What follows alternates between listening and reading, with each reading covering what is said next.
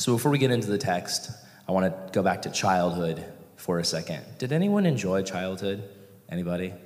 Like, yeah, less responsibilities. It was pretty rad.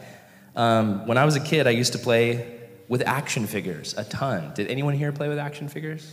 Yeah? Action figures were amazing because you could literally make them do anything. You know, you could be like, oh, I've got Darth Vader and he's fighting Batman. That would never happen in real life. But in action figures, absolutely, it would happen.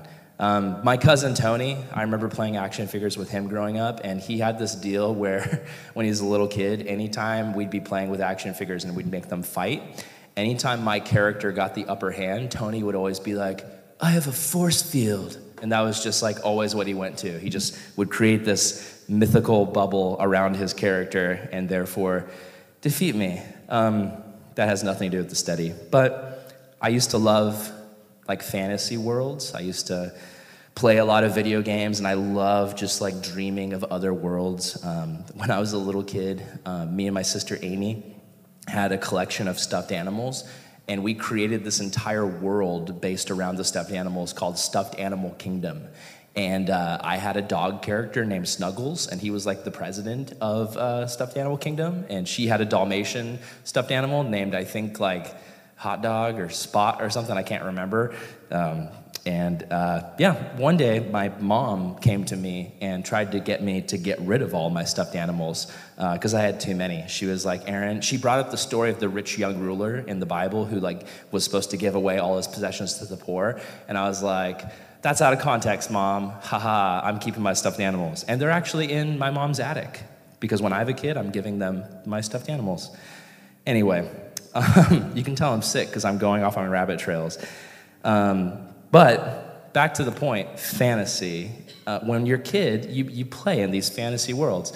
Um, sometimes you can get into trouble with it too. My sisters played with Barbies, and um, I would freeze the Barbies. I would put them in these cups filled with water, and I'd stick them in the freezer, and then I'd go outside in the cul-de-sac and I'd throw the ice Barbies up in the air and watch them shatter because I was a great brother. Um, the point is, we love fantasy because fantasy gives us purpose. Think about it. Every single fantasy world out there, there's some sort of purpose that drives the main character forward. Lord of the Rings, you know, Frodo, Bilbo, the hobbits, Gandalf comes to them and says, I've got a mission for you. I've got a purpose for you. Destroy the ring, leave the Shire. Luke Skywalker in Star Wars. How many of you guys are excited for the new Star Wars? Anybody?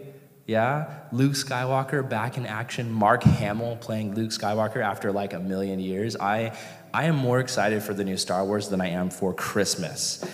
But yeah, so that like Luke Skywalker is he has this purpose to go and confront Darth Vader and fight his father and overcome the dark side. Um, Hunger Games, like Katniss, has this epic purpose to fight against the evil empire of the Capitol. And the first time I saw Hunger Games, honestly, I was very disturbed. Like, I actually got, I'm a very sensitive person.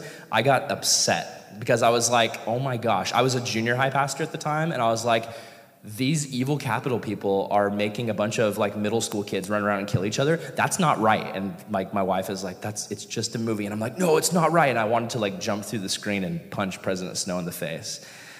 But the point is, fantasy gives these characters purpose. Like Frodo has to overcome the ring, Luke has to fight Vader, Katniss has to overcome the fact that her name sounds like catnip. That was a joke. Thank you for your courtesy laugh. But for purpose, fantasy is attractive because we love to have some sort of purpose. How many of you guys have ever felt aimless in your life? How many of you guys have ever felt like oh my gosh, my life has no purpose right now. Like nothing I do amounts to anything. It's all just like air in the wind. That's another reason why some of us we love video games because you turn on the video game and like it's like your mission objective comes up on the screen. and it's like you got to go here and blow this up and shoot this guy, and you're like, yes, I have purpose. Because when you're sitting there playing your Xbox, and you have purpose and you compare it to like your homework and you're like this does not feel purposeful this schoolwork feels tedious and it feels like it's going nowhere and it's not helping oftentimes real life does not feel as purposeful as fantasy. For me, in high school, I often wondered, like, what is my purpose? Like, what am I called to do? Like, am I called to go and, like, you know, slay some dragon? No, I'm just a high school student. You know, and my week looked like I'd get up. How many of you guys hate getting up? Anybody hate getting up? It's the worst. Getting up is satanic. You heard it here, folks. I remember I would get in the car we would carpool with um, the Hill family, and Austin and Ethan, uh, who were very young at the time, would like fight and pull at each other's hair and scream at each other. And I'd be like riding in the carpool, like, I hate my life. This is terrible. Austin and Ethan, get your stuff together. And then I'd get to school and I'd see my friends for a little bit. I'd get yelled at by my teachers for drawing in my math notebook. And I'd go home and I'd do hours and hours and hours of homework, and it was just like, ugh, repeat every day, over and over again. And some of you guys are like, you're describing my life right now. Um, I thought, you know, maybe my purpose is Saturday morning. I love Saturday morning in junior high and high school because Saturday morning, you got to eat cereal and watch cartoons and play video games. And on a school day, you would have to like drag me out of bed but on a Saturday, I would like wake up early. I'd set my alarm for like 5 a.m. so I could watch all the cartoons because it felt like it was giving me some sort of purpose. But honestly, all of that stuff always left me with some weird, empty feeling. And then I would think, oh, you know, my purpose is Sunday. That's it. I'd get up on Sundays and I'd be really sleepy and I'd get dressed and I'd get in a fight with my sisters on the way to the church and I'd drag myself to the high school room and I'd be really sleepy. And then the worship leader would play worship and I'd like mumble through the songs. And maybe some of you guys are like, You're describing me today. And I'd be like, Oh, Bible study time. Awesome. I like the Bible. I hope my pastor is funny today or at least interesting. I hope he's not sick because he's going to be really boring if he's sick. And I'd just be sitting there and I'd be listening to the study and I'd get, I'd get distracted by the math charts on the wall, that room. Remember the math charts when the school was there? And you, it's like, I don't even like math. What is my problem? There's this great Bible study, but I'm distracted by equations. And then I'd forget to bring something to take notes with, and I'd be like trying to listen. I'd be like, is he done yet? I'd be looking at the clock. Okay, he's done. Uh, what was that guy talking about? And then my mom would ask, What did you learn today in youth group? And I'd be like, uh, Jesus, because that's obviously the standard youth ministry response. And obviously, like, none of this was my purpose. Like, compared to Frodo or Mario or Luke Skywalker, like, I didn't have a purpose. Mario has a purpose to, to jump on turtles. Don't jump on turtles just because you saw Mario do it. It's not right. But listen, if you feel this way today, like if you're here today, you're like, I don't know what I'm doing with my life right now. Like, I am in high school and I feel aimless and I feel like I don't know what college I'm going to. I feel like I don't even know what I'm supposed to be focusing on in my life right now. If that's you, I want to encourage you that you do have a purpose, that God has knitted this thread all throughout the story of the world and he calls us to follow you know what i'm talking about like you get a you get like a ball of thread and you pull that thread and it goes somewhere god has been walking He's been walking through history, and all throughout history, he's been leaving this trail behind him for us to follow. And every single one of us is called to walk in the footsteps of God. That is our purpose. And more so, we're called to fight in a battle. Like every great story has a battle of good versus evil. Remember all the fantasy stuff I'm talking about? How we love these stories of good versus evil. We love these stories about Luke Skywalker fighting Darth Vader because it resonates in us. We're like, yes, I want to fight against evil. I want to conquer. We long for this battle. We're hardwired because the reality is we're in a battle.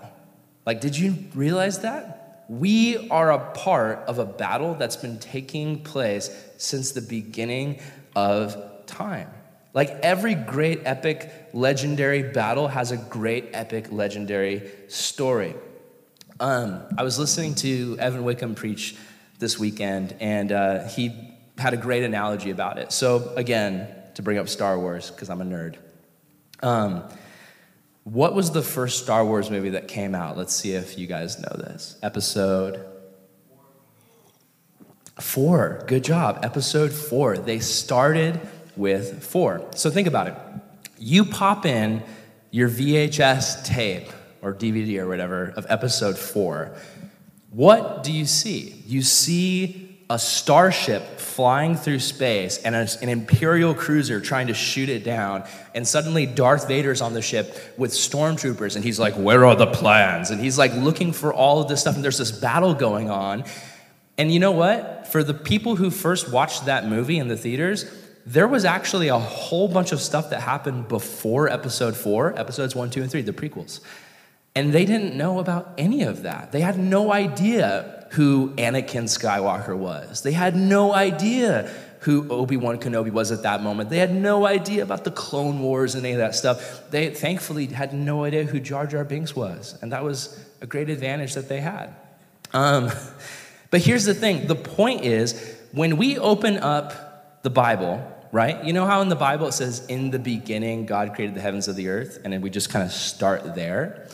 Well, the reality is, the Bible kind of begins with episode four, if you think about it. And there was all these other things that happened before we ever existed. There was a war in heaven between God, the angels, and Satan and demons. There's this whole other epic history of things that we know nothing about. And so when we read the Bible and we, we see in the beginning, we can't think that that means, oh, like this is like history begins with me, humanity. God made Adam and Eve and humans. No, there's a whole nother history that happened before God made earth and humans. And there's a battle that's been going on since the beginning. And, and understanding that there is this battle that's going on, it helps us to understand who we are. Like, I want to ask you do you know who you are? When you think of yourself, do you just think of yourself as, oh, I'm a student and I go to school and one day I'm going to go to college and get a good job? In America, especially for men, we define ourselves by what we do. When you meet a guy, the first thing that he asks is, hey, what do you do? What's your job? We find our identity in work. The reality is, our identity is wrapped up in this great story that's being told from the beginning of time. Your identity is that you are a part of God's family.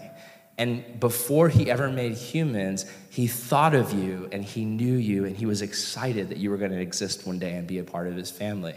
And the war, the battle, is Satan hates you. He's always hated you. And he's always wanted to separate you from God, and he wants to separate everyone else from God. That's the war that's been going on, and our identity is that we are born into this war and we're called to fight. When hard times come, it's not just coincidence. It's not just like, oh, that's life. When hard times come, when temptation comes, when trials come, it's a result of this battle that's going on. And the question is, are we going to fight? Are we going to realize that life does not revolve around us and our dreams and our visions, but life revolves around God's plan to rescue his family? Are we going to fight in that battle? If you're not going to fight, then you're going to miss out. If you are going to fight, you're going to need a weapon. Everyone, take out your Bibles if you don't have them, or take out your phones with your Bible on them. We're going to turn to Acts chapter 4. Today, we're going to look at some fellow fighters in the battle and we're going to look at how they fought. So turn to Acts chapter 4. Here's the recap of what happened. In chapter 3, Peter and John were cruising down the street. They see a lame man. This guy was crippled from the beginning of his life. And this guy begs, he's like, Peter, John, please give me some money so I can buy some food. And Peter's response is, Hey, man, we don't have any money, but what we do have is the gospel. Would you like to receive the healing of Jesus? And he reaches out and touches the man and he lifts him up, and the man starts walking and he's running and jumping and leaping and praising God. And all of a sudden, all of these Jews come around the corner because they see this guy who they've seen for years begging on the street corner. And they're like, He's healed. What happened? And Peter uses it as an opportunity to share the gospel. You got to remember he's speaking to religious Jews. And so we've covered this in the last couple studies. You guys have already heard this part. He tells them some really hard things that they need to know. He says, You guys killed Jesus. And then he tells them the good news. He says, It's okay. Even though you killed Jesus, guess what? Jesus died for you. Believe and be saved. So let's look at the part of his speech to them. Um, starting in, look, go back in verse 3 if you can and look at verse 17. I'm just going to paraphrase. This is the ending of Peter's speech. I'm going to paraphrase what he says. He says this Brothers, this is from the Message Bible, so I'm reading a paraphrase. Brothers, I know you had no idea what you were doing when you killed Jesus, and neither did your leaders. You didn't see him for who he really was, but God knew it was all a part of his plan. If you read the Old Testament prophets, you can see the Messiah was always going to be killed. God saw this future evil and he worked it out for his good.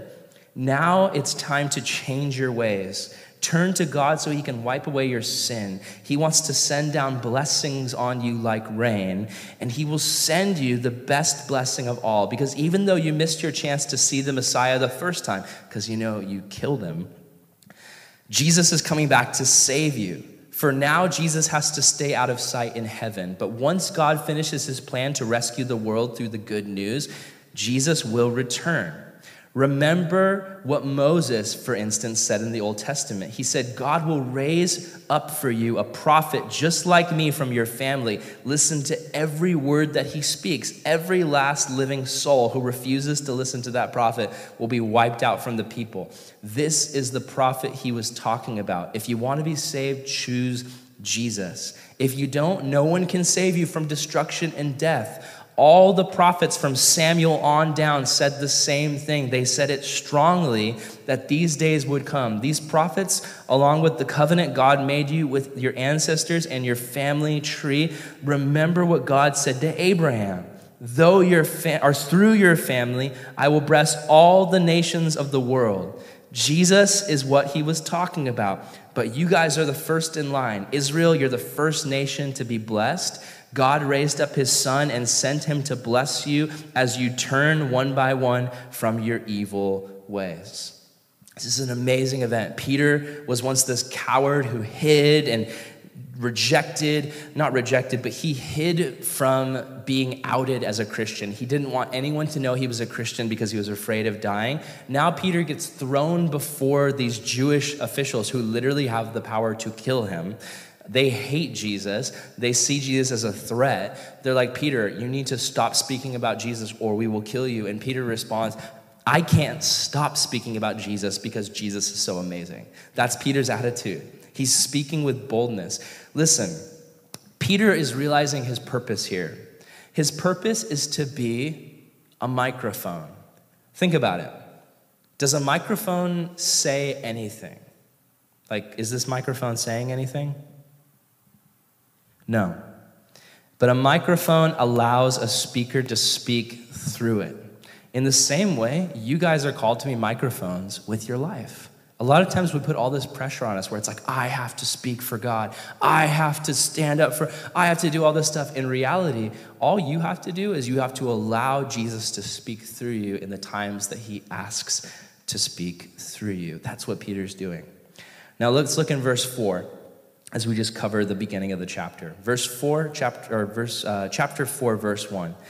The priests and the captain of the temple guards and the Sadducees came up to Peter and John while they were speaking to the people. So Peter and John are teaching, and then they're interrupted. And the priests come. The priests are like the pastors of the day, and they don't like Jesus because Jesus is a threat to their church. The temple guards come, they're the security.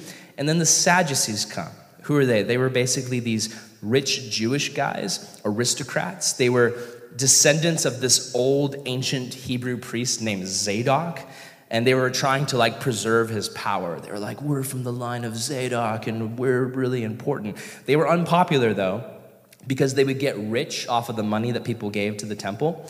And they would also get rich off of the sale of animals. If you guys remember in John, um, there's that story where Jesus comes into the temple and they're selling animals in the temple, and animals are like pooping everywhere. And it's just like the, the, the church, the temple, that the place that's supposed to be the place of God, now they're turning into like this money den where people are just like buying animals for sacrifices. That stuff was important to happen outside the temple, but the, the, the Sadducees, they moved it inside the temple because they really wanted to make it like a centralized location where they'd make all this money. And that's when Jesus starts going crazy and flipping over tables because he's like, You're you're really disrespecting the house of God. This is who the Sadducees are. They're these guys where their focus is really money and power. Look at verse 2. they were greatly disturbed because the apostles were teaching the people, proclaiming in Jesus the resurrection of the dead. These Sadducees hated this because they actually did not believe in the resurrection of the dead. The Sadducees were a little bit more liberal than the Pharisees, and in their mind, they didn't believe in miracles. They didn't believe in the miraculous. They were just like, oh, that stuff, it's all a bunch of fairy tales. And so they were super disturbed because they're like, you can't rise from the dead. If you die, you just go into the ground. But Peter and John are like, no, like when you die, if you believe in Jesus, you rise. The hope of the Bible is resurrection. Like the hope of the Bible is that when you and I die, we won't stay dead, but we'll live on in a resurrected body in the new heaven and the new earth. It's, it's hilarious to me that the Sadducees are disturbed by these guys preaching and teaching the gospel. Like, the gospel is not disturbing. There's some things that are disturbing. Like, if I woke up and I had four arms, that would be disturbing. Or like if I had a hamster and I looked at the hamster and I was just like looking at it and the hamster looked at me and was like, What's up? That would be really disturbing. I'd be like, That should not happen. I remember a really disturbing story of there was this lady who lived, or no, it was this man who lived in this house and he kept hearing noises at night and he lived alone, you know? And he would like go and like search around his house with a flashlight. And he's like what are these noises that i'm hearing? And like literally for years he kept hearing noises. And he would go out in the middle of the night and shine the flashlight. And then uh, he never found anything. So then one day he was like okay i'm going to install security cameras. So he like installed this security camera in his kitchen. And it's like he goes and he watches the footage because he hears noises that night.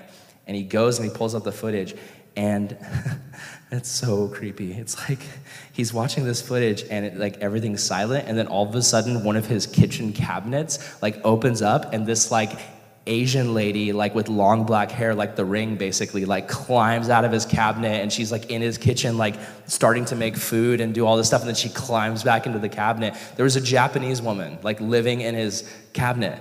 And yeah, that's really disturbing. She just basically somehow she was homeless and she ended up in the house and she was like, I'm gonna live in this dude's cabinet and come out when he's sleeping. So that's disturbing. The gospel is not disturbing. Well, actually, it can be. The gospel can be disturbing if you're a sinner who doesn't want to be reminded about your sin. Think about it.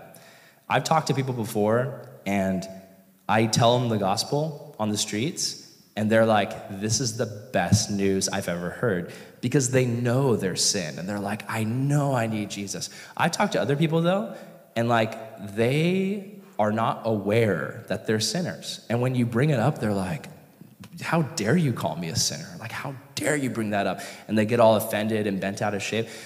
To some people, to hear that, because some people have a really high view of themselves. Some people think of themselves in a way where it's like, I'm perfect and I'm a good person and I've got it all together. So when you come to someone and say, actually, just like me, you're a sinner and you need a savior, that can actually be disturbing to some people. But sometimes the truth hurts and it's important for us to tell the truth. That's exactly what Peter's doing here.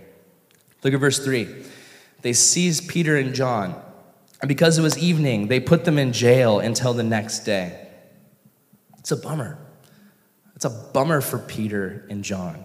Because think about it like they're coming off of this high. What just happened in the story?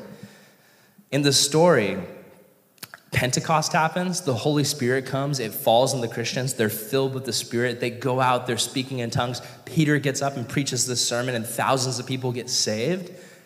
And then all of a sudden they're coming off of that high and now they're going into this low valley where they just they stood up for Jesus, they did the right thing and they got thrown in jail. How many of you guys when you go to camp, you feel like it's this experience where you're like spiritually it's this huge spiritual high. Anyone ever feel that way at camp? Yeah, me too. How many of you guys have ever had a situation though where you come home from camp and right away like the spiritual warfare starts? Like right away it seems like after this experience at camp where you've got this spiritual high, you come home and all of a sudden you're just attacked with temptation. Or all of a sudden it's like your parents are fighting. Or all of a sudden you come home and it's like you've got all these responsibilities that you weren't expecting thrown on you. That's what's happening to Peter and John. We need to realize that when we fight this fight that I'm talking about, this fight that's been going on since the beginning of time angels and demons, God versus Satan, souls, heaven and hell, all of this stuff we need to realize that when you fight for the Lord, you're gonna face resistance. And honestly, I've talked to some people. I was just talking to a girl recently who, like, rededicated her life to the Lord and she's on fire for the Lord right now. It's like she's just like so excited about Jesus. Whenever I talk to her, it's just all she wants to talk about is Jesus. But she also told me, she's like, Aaron, I've never had a season in my life where I feel like the enemy has been attacking me more. The reality is, if you're here today and you're not really living for the Lord, you're kind of just going through the motions, the enemy's probably not going to attack you because he realizes you're not a threat to him. He can just keep you in a place where he likes you to be, which is tempted and giving into sin and just this cycle of, oh, I messed up, God forgive me. Oh, I did it again, God forgive me. Oh, I messed up. Like just in this cycle, he's really happy to keep you there. But if you manage to break out of that cycle through God's help and all of a sudden you're living for the kingdom of God, man, you're gonna get a target on your back. But you know what? I'd rather be fighting than sitting on the sidelines because this battle is what life is all about. And you know, something that Christians shouldn't expect is a perfect, happy, fluffy life. That's the prosperity gospel. There's a strain of uh, theology called the prosperity gospel. And uh, hold on. So, these guys who preach this, what they basically say is Jesus saved you so he could make you rich and happy. And that's the point of life. Like Jesus died and bled on the cross so that you can have the car that you want and the house that you want and all that stuff. And to that kind of thinking, I just say, what do you say to guys like Peter who followed Jesus with his whole heart and was crucified upside down? Like, what do you say to guys like Paul, you know, who spent his whole life following Jesus and he was rejected and spit on and stoned, like not with drugs, but like people throwing rocks at him. Like he spent his whole life following Jesus and paying a heavy price for it. And, you know, the reality is we live in a country where we are so blessed that we can walk down the street and like tell people about Jesus and not be attacked or stoned or beheaded and shot. We can have Christian schools, we can meet in a church place like this. We have it so good. We have it like we are so prosperous when we think of it that way. But Jesus didn't save you to give you every single thing that you want. He saved you because he has a higher purpose for you that's higher than getting that car, or higher than getting that perfect house, or higher than getting every video game system that you want. Following Jesus, the reality is hard, but it's worth it. Now remember Romans 8 28. Most of you guys have heard this verse. It says, We know that all things work together for good to those who love God and who are called according to his purpose. That's a great verse. I think that's a verse, it wasn't written yet at the time of Acts, but I think Peter and John would have loved to hear that verse when they're thrown in prison. If Paul would have shown up from the future and said, Hey, I just wrote this great book of Romans and I'm going to read it to you. And we know that all things work together for good to those who love God, who are called according to his purpose. That's an awesome verse. But does that verse mean when it says all things work together for good to those who love God and follow Him? Does that mean that we always get what we want? It's one of the most misused verses. People think, you know, if I just love God, I'll, like everything's gonna work out for me. I'm gonna get that promotion. I'm gonna get that job. I'm gonna ace that test, even though I didn't study. We need to understand that our idea, what does the verse say? All things work together for good. What does that verse mean? Is it talking about our good in the sense where it's like, oh, like I get everything that I want? It's not our definition of good, it's God's definition of good. And listen, guys, God loves you so much. Like, you need to understand you're not, like God said to his disciples, He says, I don't call you slaves, I call you friends. God doesn't say, oh, you're just a tool for me to use. You're just somebody that I can use for whatever purpose that I want just submit to me because I'm God. No, God is a father who loves you and he made you for a purpose and he has a great and amazing plan for your life to serve him and do great things for his kingdom. And yeah, let me tell you from personal experience, there are blessings on the way. Like following Jesus has led me to one, an amazing wife who I love. Just, I'm out of my mind crazy for this woman every day. Um, I feel like I love her, fall in love with her even more. Uh, and I'm not just saying that to be cutesy, it's actually how I feel. Um, and uh, following Jesus has led me to a job that wasn't the job that I wanted when I was younger, when I first started out. It wasn't the career path I had chosen for myself. But let me tell you, it has been so much better than anything I ever dreamed of. So, yeah, there are blessings along the way, but there's also hard times and struggles. And the reality is that here's the reality. this is, I mean, just think about this. Every single person out there that you can think of who is rich or successful or powerful, but they don't have Jesus, guess what? They have trials in their life too. Their trial might look different than yours, but they asked Harrison Ford to bring it back to Star Wars. Harrison Ford played Han Solo and Indiana Jones. Like, he is one of the greatest actors in the world. When he was at the height of his career, he has money, he has women, he has power, all this stuff. He was interviewed in a magazine, and people asked, you know, you, uh, you did all this stuff, you were Han Solo, you were Indiana Jones, like, what do you want to do next? You know his response was? He was like, I just want to be happy. Like, even after all of that, he wasn't happy. How many celebrities have we seen who were at the top of their game and all of a sudden they're in rehab because of a drug addiction or a sex addiction? The reality is, trials come to everybody. The rain falls on the just and the unjust, the Bible says. The difference is if you have God in your life, if you have Jesus leading you, if you're following that thread that He's woven for you, you're going to be in a much better place. I'd rather be dirt poor and have Jesus than be the richest man in the world and not have him. So the reality is God is always in control, but it's, it's hard to believe that at times. There's been times in my life where it's been really hard to believe that God is in control. One time, um, one time my wife and I were living in this apartment building, and um, things were going kind of bad in the building. Like, uh, we found some mold in the building and it was making us sick. One time we actually walked over and there was a mushroom growing out of our wall. And we were just like, that's not normal.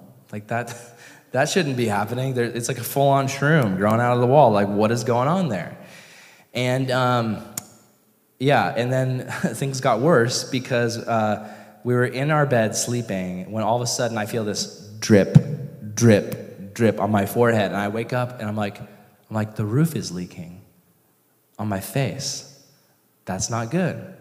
So I was I looked up online like what do you do when the roof is leaking? And it was like you have to like poke a hole in the roof to drain it. So I'm like, okay. So I grab a stick and I like get a pot, you know, to like let the water drain. And I poke the hole and literally like the entire ceiling just went and it like this hole, this giant hole like this big. And like all of a sudden there's like ceiling on my face. Just our ceiling caved in. And now I'm like lying in a bed with my ceiling on my face. And I was just like, God, it does not feel like you're in control right now. And that's in those moments when I do have to remember Romans 8 28. Again, what does it say? We know that all things work together for good to those who love God and who are called according to his purpose. God's always in control. Was the roof caving in on my face good in my sense of the word? No. But did God use it in my life? Was it a trial that God was able to use what the enemy meant for evil? God was able to all of a sudden make me trust him even more to go through the process of like getting my roof fixed and like dealing with a hole and like rain pouring in. God worked it together for good. And it wasn't what I wanted in the moment, but it was good for me. Look at verse 3 and then 4. Let's look at how this plays out for verse or for Peter and John. In verse 3, it says, They seized Peter and John, and they, and because it was evening, they put them in jail. I don't know why that makes sense. They seized Peter and John, and because it was evening, they put them in jail until the next day. Is that a good situation for them or a bad situation? Anybody want to? What is it, good or bad? Come on, somebody just say it. It's bad. It's a bad situation for them. But then look at this. Look at this. Verse 4. But many who heard the message believed. So the number of men who believed grew to about 5,000. Is that good or bad? Anybody? Come on. It was good. All things work together for good. Peter and John get thrown in jail. That's a bad situation. But then they hear whoa, Peter, you preached that message, the message that you got thrown in jail for, and now there's like 5,000 Christians following Jesus. That's amazing. There's going to be times in your life where you're going to be looking at your circumstance. Man, I, ugh, gosh, if you weren't there on Wednesday night, there's this girl named Megan Prescott who shared. How many of you guys heard that? Anybody? Were any of you guys there at the beach? She had this gnarly story where she oh, it, was, it was insane. Like she was abused by family members from like a really early age. Like suicidal, wanting to die, like wanting to like just go out and experience the world because she was so hurt and broken because her, her dad abused her. And it was so sad to hear, but then it was so encouraging because Megan was like, this horrible thing happened in my life and I could have been bitter about it, and I could have just let it turn me into a bitter person where I hated everybody because of what happened to me.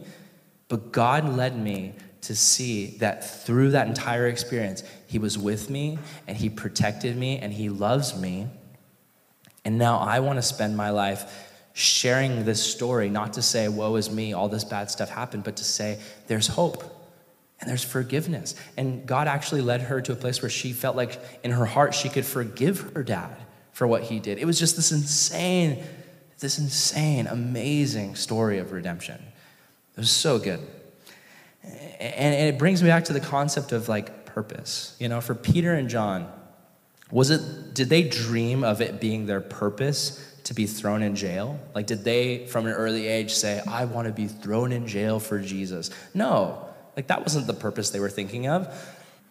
If you look in the Gospels, the purpose that they were thinking of for a long time was I want to be like Jesus is king. I want to be like his vice king, his vice president. I want power. I want to rule. I want all, like, that was their mindset in the early days. It, their, their dream was never to be ending up in jail. And now they're there and they're realizing God has a bigger purpose here. Let's look at what the result is. Look at verse 5. It says, The next day, the rulers and the elders and the teachers of the law met in Jerusalem. And Annas, the high priest, was there, and so was Caiaphas, John, Alexander, and others of the high priest family. These are basically the men who killed Jesus. Like, imagine, you know, if the mafia like killed your family and then you got thrown into a room with like the gang members who like were the ones who pulled the trigger that's what's going on in the story right now they're face to face with the men who are chiefly responsible for the murder of jesus for the disciples of jesus this is not a good place this is like luke skywalker getting captured by darth vader or like frodo in the clutches of sauron verse 7 says they had peter and john brought before them and they began to question them. And they said, By what power or name did you do this? How did this happen? What power? The reason they're asking is because the high priest at the time, so this guy, Annas, the high priest, the high priest was known as the guy who had the highest authority. There was God, and then there was the high priest. And so they're like, You healed a man, but you didn't talk to the high priest. You didn't ask him permission. Like, whose name are you doing this in? And this is the best, the best part of the chapter. Look at verse 8. Peter nails it.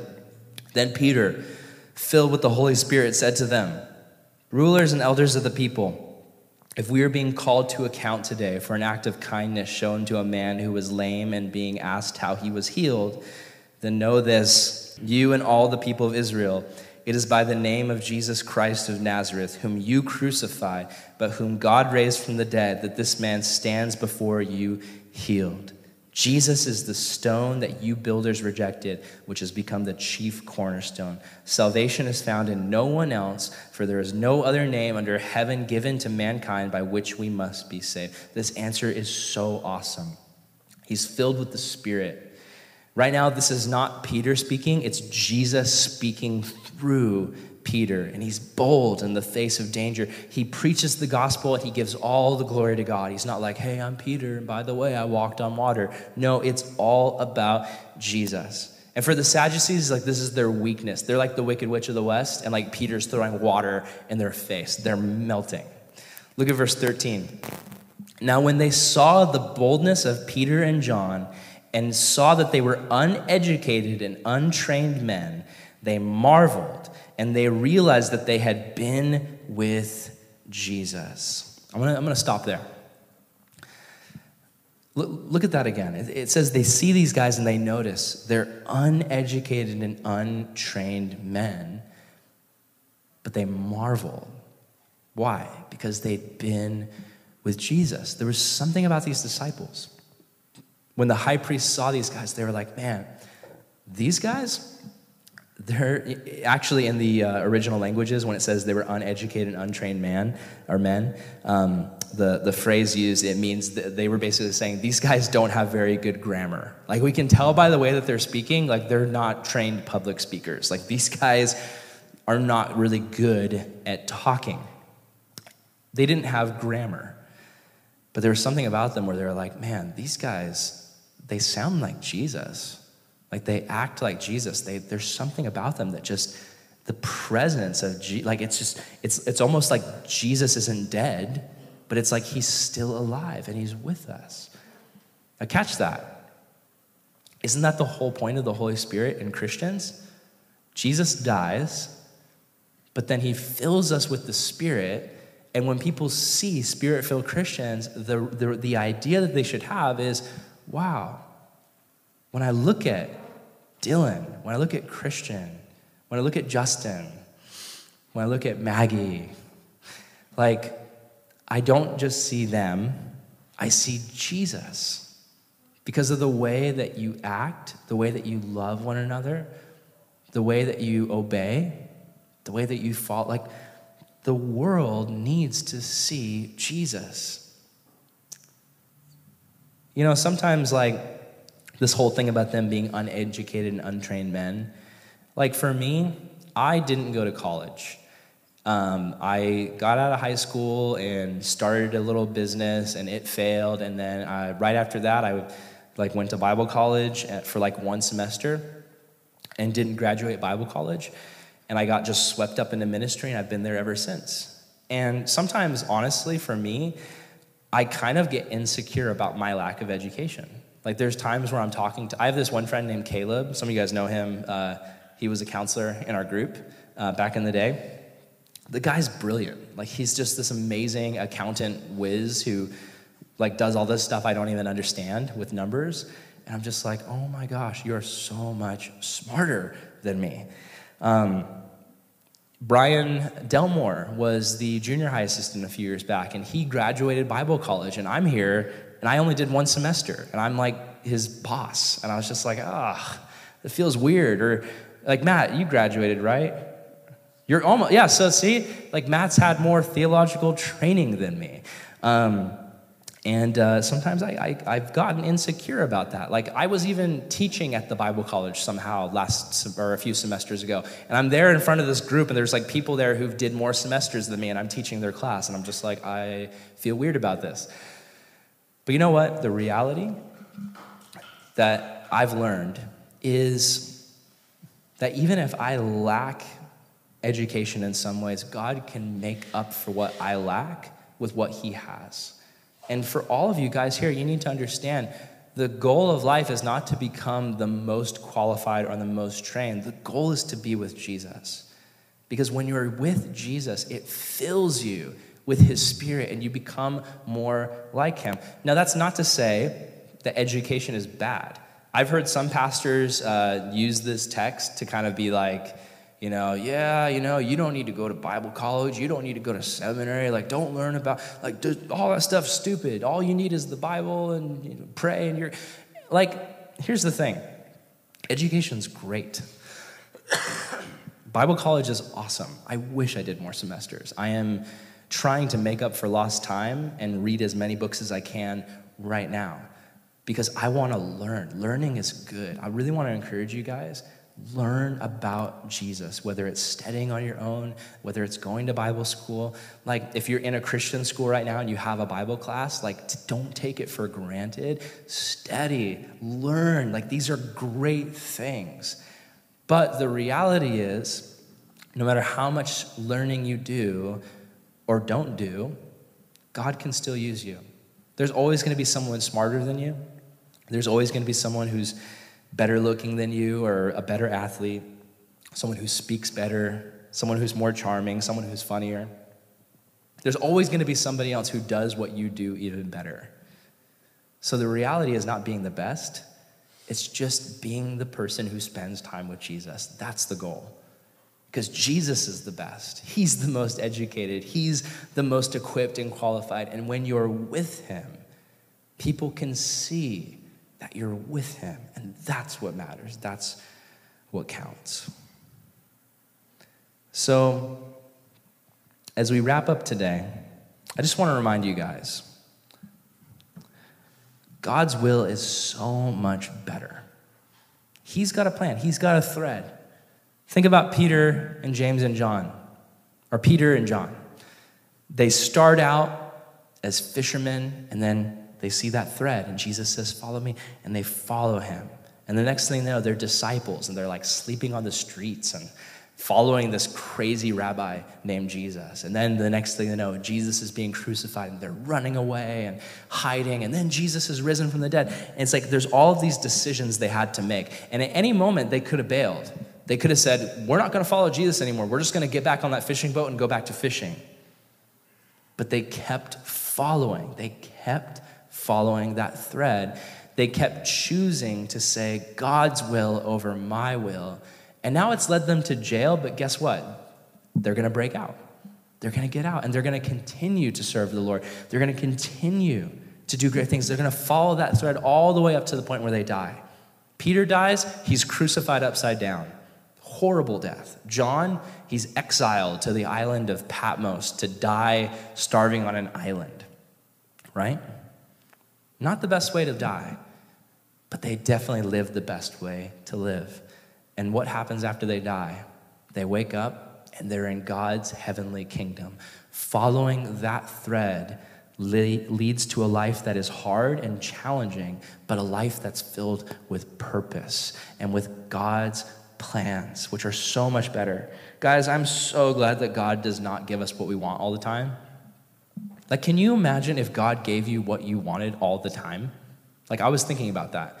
Like, if, if, if at any point you prayed and said, God, give me this, and He just did it, oh my gosh, there's a chance our lives could be terrible. Like, when I was a kid, I prayed, God, I really want to grow up and become a video game tester.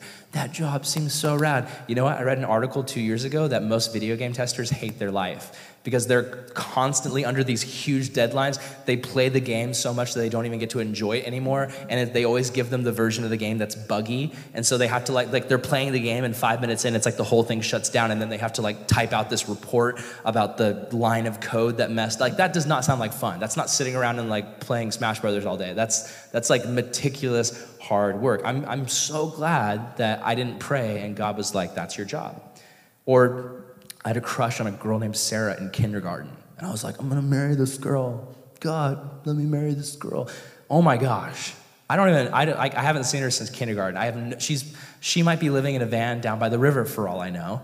And I could be living with her in that van down by the river if God gave me what I wanted back then. But God knew there was someone better, someone amazing. Brooklyn. Whoa. um, when I was a kid, I, was, I would pray and be like, God, give me all the ice cream I can eat all the time. I just want ice cream, all, like all the ice cream I can eat all the time. I would be dead. Like I would have died a long time ago if I had all the ice cream I want all the time. What God always wants is always better than what we want. The key is to ask God, Lord, make what you want what I want. So that's my question for you guys today. Is what God wants what you want? Have you gone to Him and said, Lord, I want to follow the thread that you're leading me, that you're leaving me?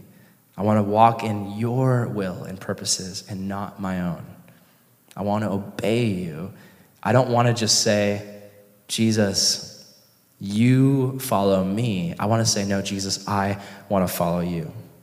I heard a great quote the other day by a guy named Bob Goff, and he was saying, um, the way that we have faith or don't have faith in a time of crisis, it basically illustrates is Jesus leading us or are we leading and Jesus is just behind us carrying all our stuff? Right?